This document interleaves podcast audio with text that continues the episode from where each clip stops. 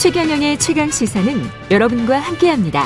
짧은 문자 50원, 긴 문자 100원이 드는 샵 #9730 어플 콩과 유튜브는 무료로 참여하실 수 있습니다. 네, 최근 마약 범죄 근절을 위해서 검찰, 경찰 그리고 대통령까지도 마약과의 전쟁을 선포했는데요. 단속 처벌 이걸로 마약 퇴, 범죄 퇴치가 다 됐으면 좋겠는데 예, 박영덕 한국 마약 퇴치 운동본부 실장과 이야기 좀 나눠보겠습니다. 안녕하십니까? 네, 안녕하세요. 예, 마약 퇴치 운동본부 한국 마약 퇴치 운동본부 일하게 되신 지는 얼마나 되셨어요? 네, 20년째 되고 있습니다. 20년째요? 네, 네. 아, 그러면 젊은 시절부터 네, 그렇죠. 예. 네. 어떻게 일하게 되셨습니까? 어, 저- 저는 그 10대 때부터 마약을 좀 하게 됐어요. 아, 10대 때부터 마약 하셨군요. 네. 예. 그래서 한 25년간 마약을 하고 좀 아, 제가 끊으려고 굉장히 많은 여지를 남겼는데 예. 결국에는 마지막에 찾아간 곳이 한국 마약 퇴치 운동본부예요. 아, 여기를 가셨어요? 네. 제발 마약 좀 끊게 해달라고? 네. 진짜 끊고 싶어서 25년이 중독이 되셨는데 네, 네. 그동안에 뭐 병원도 다, 다니고 네, 그러셨어요? 뭐 물론 정신병원도 십- 십여 차례 다니고, 아, 그러셨군요. 네, 물론 이제 교도소 갔다 오고, 교도소도 갔다 오시고. 네, 예. 네. 어, 저도 이제 끊으려고 굉장히 많은 노력도 하고, 예. 어, 그 자체를 좀 많이 했지만은 결국에는 마지막에 그 한국 마약 퇴치 운동본부가 2002년도 5월달에 입소자 거주 시설이 생겼어요. 입소자 거주 시설이라는 게 네. 생겼군요. 예. 그때 생겨서 제가 병원에 있다가 바로 그곳으로 찾아가서 예. 네, 마약을 끊으려고 도전을 하고 음. 어 1년 동안 제가 훈련을 받고 예. 어 그게 2년이 돼서 지금 여기까지 왔습니다. 아, 그렇군요. 네, 네. 그래서 그게 이제 아주 모진 결심이 아니면 끊기가 힘들다고 하던데 이게 참 사람- 네. 축하드립니다. 근데 아유, 뭐 감사합니다. 예, 그 네. 어떻게 끊게 되셨어요? 네, 결국에는 마약을 그 오랫동안 하면서 음. 그 함정에서 빠져나오기가 쉽지가 않은 상황인지라 음, 저라고 끊고 싶은 마음이 없었고 음. 누가 마약을 하고 교도소 가고 싶은 사람은 없거든요. 그럼요. 그 실제로 제가 교- 정신병원에 간들 내가 무슨 정신병자냐 뭐 이럴 정도의 사고 방식이 있었는데 속으로는 네. 예, 어 물론 이제 결국에는 저 혼자 남게 되고 정신적인 질환이 찾아오고 우울증이 찾아오고 자살까지 결심하게 되는 상황들이 벌어지니까 제가 좀 많은- 가족들도 다 떠나고 가족이 떠난 게 아니라 제가 떠나 보낸 거죠. 다 떠나버린 거. 네. 어, 음, 이런 일이 되풀이 되다 보니까 그 인생에서 삶에 낙이 없는 거죠. 예, 네. 어떤 심한 금단 증상이나 이런 게 그런 있습니까? 건 많이 겪었죠. 그렇습니까? 네. 그걸 잘 극복을 하셨네요. 근데 지금 마약 범죄가 좀 늘어난다고 하던데 네. 실제로 뭐 찾아오시는 분들이 있습니까? 엄청나게 많이 오- 찾아오시죠. 증가했습니까? 중간 정도가 넘어졌죠, 지금. 그래요? 네. 예, 매일 몇 분이나 찾아오세요?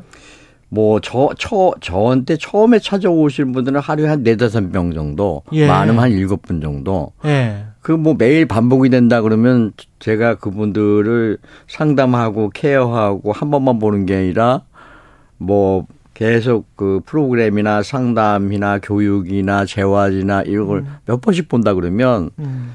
어 솔직히 제가 마약 경험자라고 할지라도 좀 힘들 수 있는 상황이 되지만 음. 제가 그 오랫동안 그 아픔을 그 생각한다 그러면 예. 누군가는 그 사람들을 돌봐주고 케어해주고 그 마음을 좀 알아줘야 되거든요. 예. 예, 그게 인연이 돼서 하다 보니까 제가 업이 됐습니다. 아, 네. 일상생활에 그만큼 많이 지금 침투를 한 겁니까? 마약 사범들이? 그 제가 그 과거에 제가 마약을 했을 때의 부류의 사람들은 좀 일탈 행위와 예. 아, 좀 불량적으로 좀 잘한 사람들이 서로 만나서 마약 거래를 하고 예, 우리 일, 일반적으로 그렇게 생각하잖아요. 그렇죠. 예. 지금은 상황이 다릅니다. 지금은 어떤 상황이에요? 지금은 10대 학생서부터 10대들도? 예, 네 학생들도? 네, 예. 10대 학생 예. 20대 대학생, 유학생, 주부, 회사원, 뭐 엘리트 가정, 음. 뭐 그 누구라도 말할 수 없이 예, 다 마약을 접하는 일이 많이 찾아와서요. 그만큼 쉬워졌다 유통 경로가 어, 그 저도 제가 경험자이시면서도 그 사람들 대했을 때 어, 어떻게 이런 지경까지 와 있나 음. 아, 이렇게 좀 생각한 적도 있고 안타까움도 있고 예. 어떤 때는 어 우리 나라가 지금 뭐 하고 있는 거지 어. 이 자체가 생각할 수도 있어요. 그렇군요. 네. 단속과 처벌은 강화돼야 되겠습니다. 단속을 어떻게 단속이나 처벌 이걸 통해서 마약을 완전히 퇴치할 수 있을까요? 제가 여태 동안 있으면서 예. 이제 방송이나 어떤 통계했을 때 통계는 계속 올라가고 있습니다. 예. 수치도 올라가고 있고. 음. 근데 그 마약하는 사람들은 더 많아지고 있거든요. 자체가. 음. 그러면 여태 동안 하는 방식을 좀 바꿔야 되지 않나 이렇게 생각할 때가 좀 많이 있습니다. 음. 지금까지 하는 방식은 양형 기준 뭐 윤석열 대통령도 마약과 전쟁을 선포하면서 네. 양형 기준이 너무 느슨하다. 처벌을 강화해야 된다. 그러니까 양형 기준이 느슨하고 느슨하지 않다 이렇게 판별할 수 있는 거는 음. 범 이 법적인 범죄에 대해서 그렇죠. 예, 나타날 수 있는 건데 예. 그분들 역시도 마약 중독에 대해서 이 전문성을 갖고 있지 않기 때문에 음. 그럴 수밖에 없는 거고 다만 느슨하다가 할 수 있는 거는 마약으로 인해서 사회 문제가 되고 본인이 불법적인 양보를 했지만 예. 이 사람이 얼마나 반성하고 치료받고 있고 재활하고 있나 그런 양형 그 자료나 이런 것 때문에 처벌의 강도가 좀 다르다고 생각합니다. 음. 네. 그냥 마약에 대한 범죄를 일으키고 난 아무것도 하지도 않고 치료받지도 않고 재활하지도 않고 음. 그냥 죄를 인정하지 않는 선에서는 처벌이 강할 수 있지만 그럼 나와도 또 한다. 나와도 또 할 수 있는 상황들이 있죠. 예. 사회가 문화가 지금 그렇게 형성돼 있습니다. 어. 어쩔 수 없이 왜냐면 마약이 범죄이기 전에 뇌의 질환이거든요. 뇌질환이다. 그렇죠. 마약은 내가 한번 하고 자꾸 접하다 보면 머리에 기억이 남아 있습니다. 아 그래요? 네. 그리고 불시에 마약을 할 수 있는 여건들이 자기도 모르게 올라오는 순간들이 굉장히 많이 있어요. 아, 네. 자기가 통제를 못하는 거군요. 통제가 잘 안 되죠. 예, 뭐 아까도 말씀드렸다시피 내가 마약을 해서 교도소에 가는 게 입장이 그렇게 돼 있다면 누가 마약을 하고 교도소 가고 싶은 사람은 없거든요. 음, 근데 어. 그렇게 하다가 교도소 가고 전과자가 되고 음. 정신병원에 가게 되고 이런 상황들이 발생이 되는 거거든요. 그러면 음. 단속과 처벌만으로 한계가 있고, 그 한계가 있으니까 예, 접목해서 같이 이 사람들을 처벌할 대상들은 처벌을 하고 그렇죠. 그다음에 치유 치, 치료 받을 수 있는 사람, 재활할 재활. 수 있는 사람 예. 이런 대응책을 마련해서 지금 일선에서 나라에서 그렇게 조율을 해야 되지 않나. 어떻게 치료나 재활 지금 아까 2002년에 입소 시설이 생겨가지고 네. 거기에서 이제 해서 치료를 받으셨다는 거잖아요. 네, 네. 그래서 지금 뭐 직접 활동을 하고 계시는 거고, 네. 예, 마약 퇴치를 위해서 네. 입소 시설이 이게 몇 명 정도 지금 수용 가능하죠? 지금은 입소 시설 없어졌어요. 없어졌어요? 네, 2007년 9월 달에 없어졌습니다. 왜요? 돈이 없어서?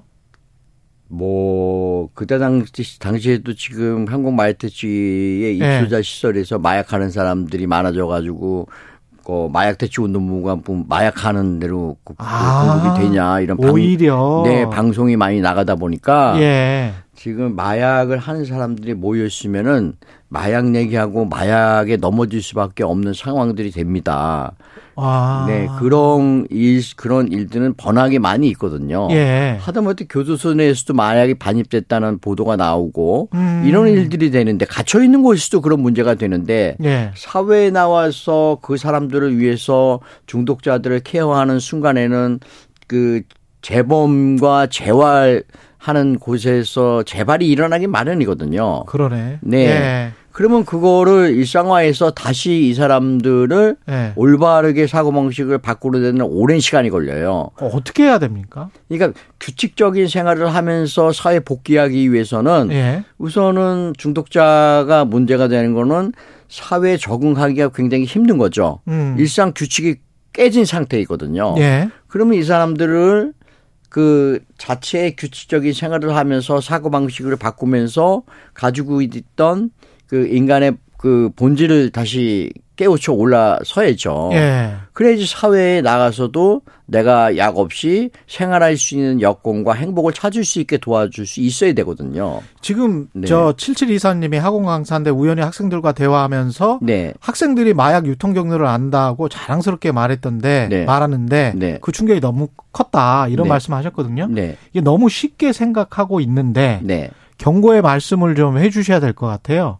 한 30초 정도 남았습니다. 이게 지금 10대 같은 경우에는 네. 어쩔 수 없이 호기심이 많고 네. SNS 따지면은 이 10대 20대가 전문적이에요.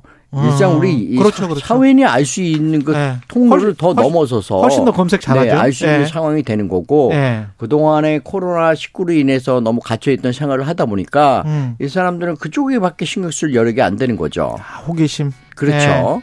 그리고 그 네. 꼭 마약이 아니더라도 일반 사람 같은 경우에는 뭐 흥분제 아니면 아. 은또 잠을 못 자는 경우에 수면제 이런 걸로 한번 검색을 하다 보니까 이런 측면에서 그 안에 들어가서 마약의 통로 네. 알겠습니다. 텔레그램을 통해서 여기까지. 네 예, 박영덕 한국마약퇴치운동본부 재활지도실장이었습니다.